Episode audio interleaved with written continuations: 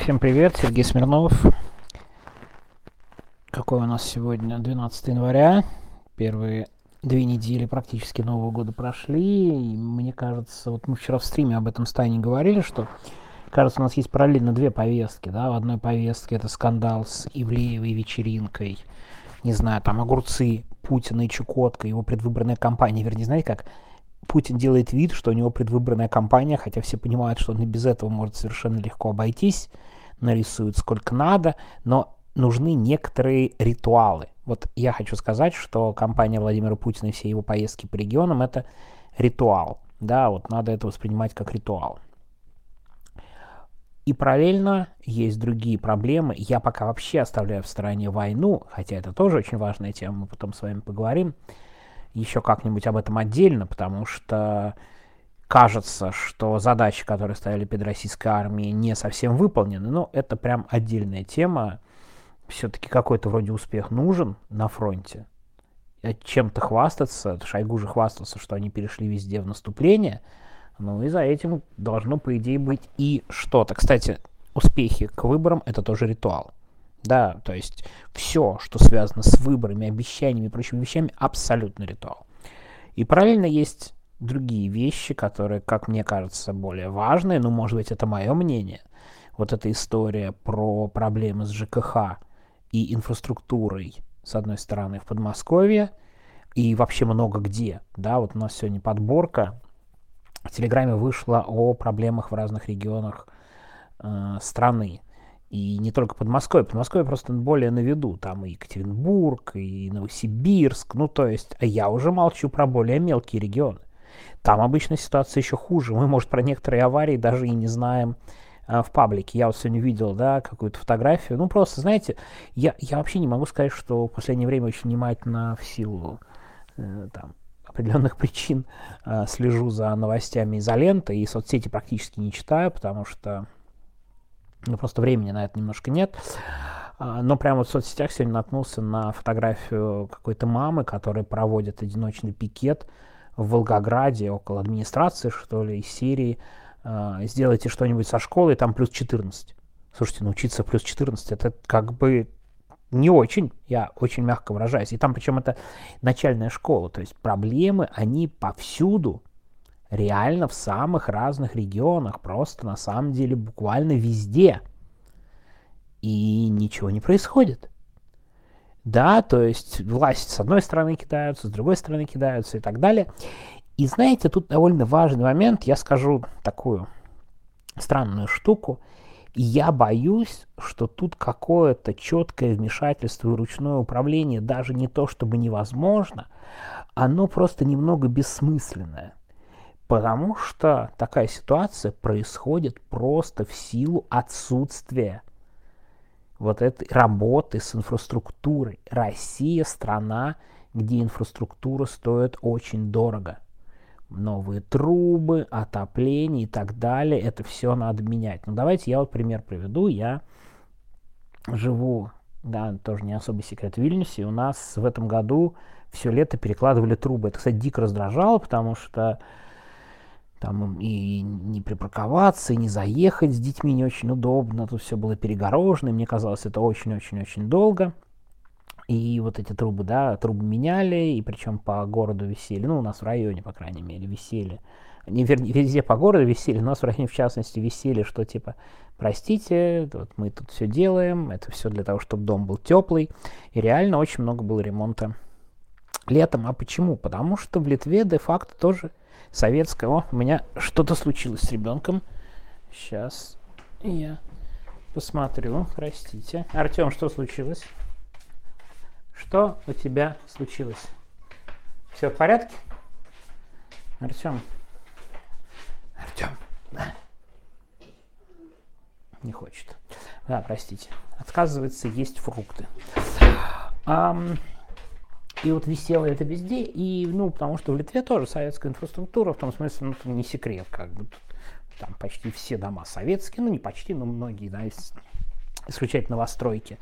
А, часть домов, ну, на самом деле не совсем правильно сказал, почти, потому что, конечно, тут достаточно много а, вот межвоенной, независимой Литвы, ну, в Вильнюсе, меньше, например, чем в Каунасе, но все равно очень много советской. А уж инфраструктура точно советская. Ну, то есть это прям советская инфраструктура, переложенная. И вот ее там, не знаю, у нас была советская или уже постсоветская, но вот ее перекладывали. Проблема инфраструктуры по всей России в том, что она, ну, де-факто в основном советская. Почему она советская? Тоже все достаточно просто.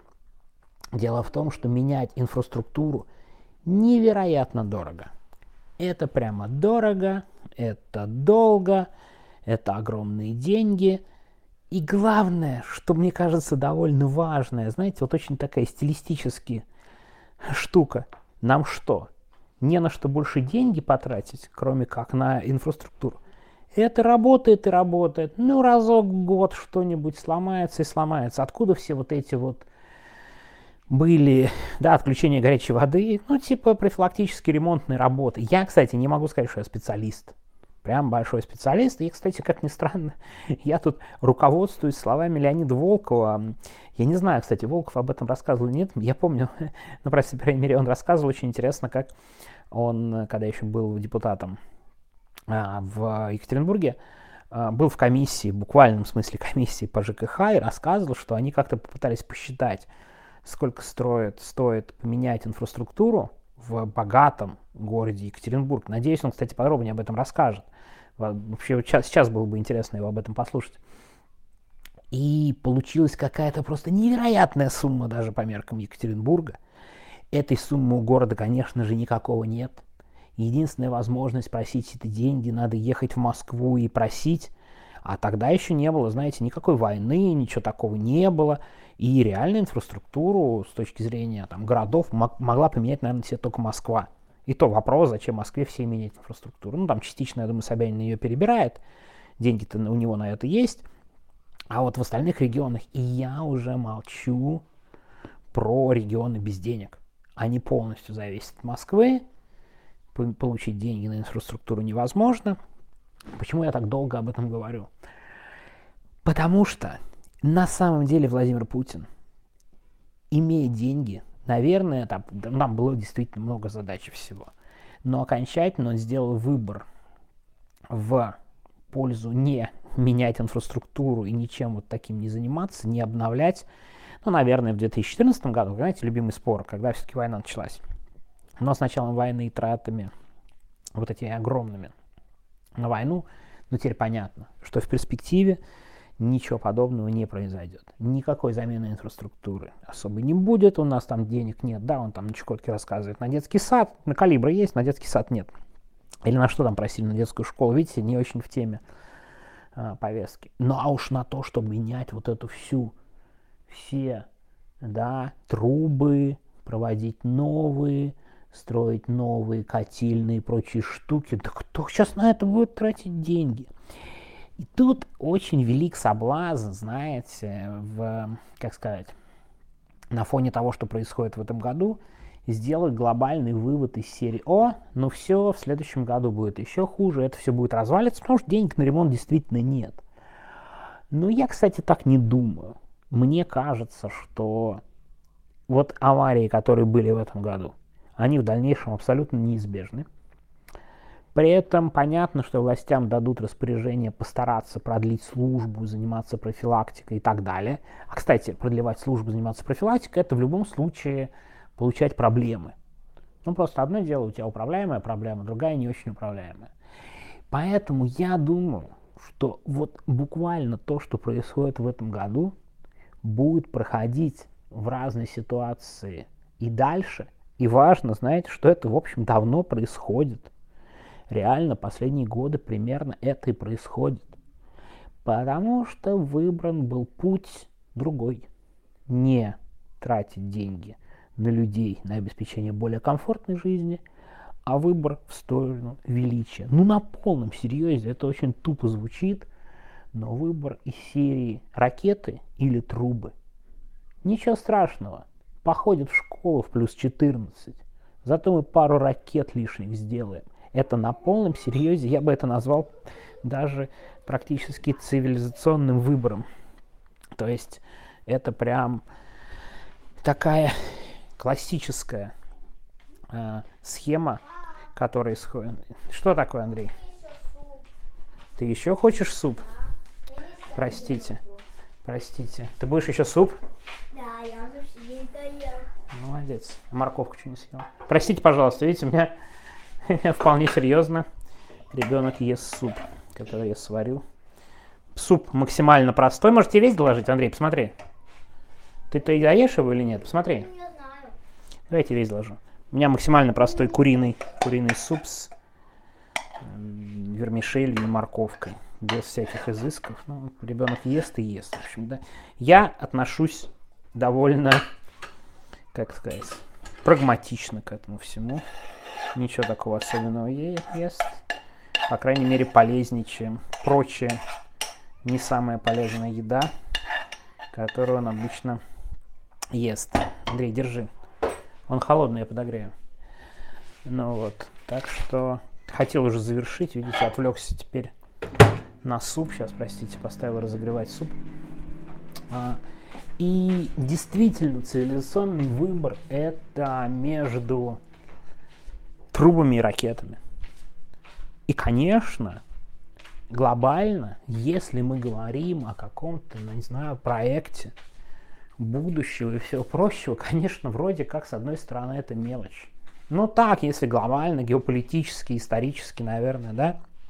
Но, между прочим, один из факторов устойчивости, прошу прощения, относительной советской власти, это, конечно, там довольно странно и цинично звучит, что вот они таким вещам уделяли определенное время, хотя определенное, не, время, прошу прощения, определенное внимание у них было к таким штукам, и поэтому вся инфраструктура во многом советская. Ну, действительно советская. Конечно, там ничего хорошего не было, было мало денег и так далее, но вот это считалось нужными затратами. А вот Путин считает, что это даже не нужно... О, простите. Это даже не нужно обновлять. И так сойдет. И так все хорошо. И так разберутся. Ничего, правда, поживут. И в мороз на Рублевке, в конце концов, довольно тепло в любом случае, как называется. Но если у вас нет электричества, купите себе обогреватели и что-то еще. Ну и вообще весна не так далеко. Там выборы Путина, там уже и лето. Так что что расстраиваться? Все идет, как идет. Вот такая вот история выбора между ракетами и трубами. И при этом глобального вы- вывода я бы из этого, правда, всего не делал. К сожалению, я думаю, что на условном советском запасе и постсоветском это еще, еще может протянуть 20-30 лет, но буквально, как мне кажется, до возможного конца режима Путина там в худшем варианте, да? Представляете, вот режим обрушивается, и обрушивается сразу за ним все. Я, кстати, думаю, что и вся инфраструктура посыпется. И все потом будут сидеть. Знаете, вот я чего действительно боюсь, я записывал даже об этом ролик. Вот когда это все посыпется, все таки вау, при Путине же так хорошо было, а вот то его нет, и прямо все у нас посыпалось, и трубы, и инфраструктура, и денег нет, и все прочее. Это примерно то, что досталось в 90-е. И, конечно, вот это вот боя, мне лично очень, как бы исторически, вряд ли я все это увижу, но исторически очень неприятно, что вирус вот этого путинизма, величия и всего прочего, хотя бы просто исходя из того, тех дат и того, как и что происходит, он останется, потому что с обрушением режима обрушится примерно все, в том числе инфраструктура, которую добивают его же ФСБшники. Ладно, простите за суп, так сказать, немного он меня отвлек от мысли. Все, всего доброго, до завтра. Пока.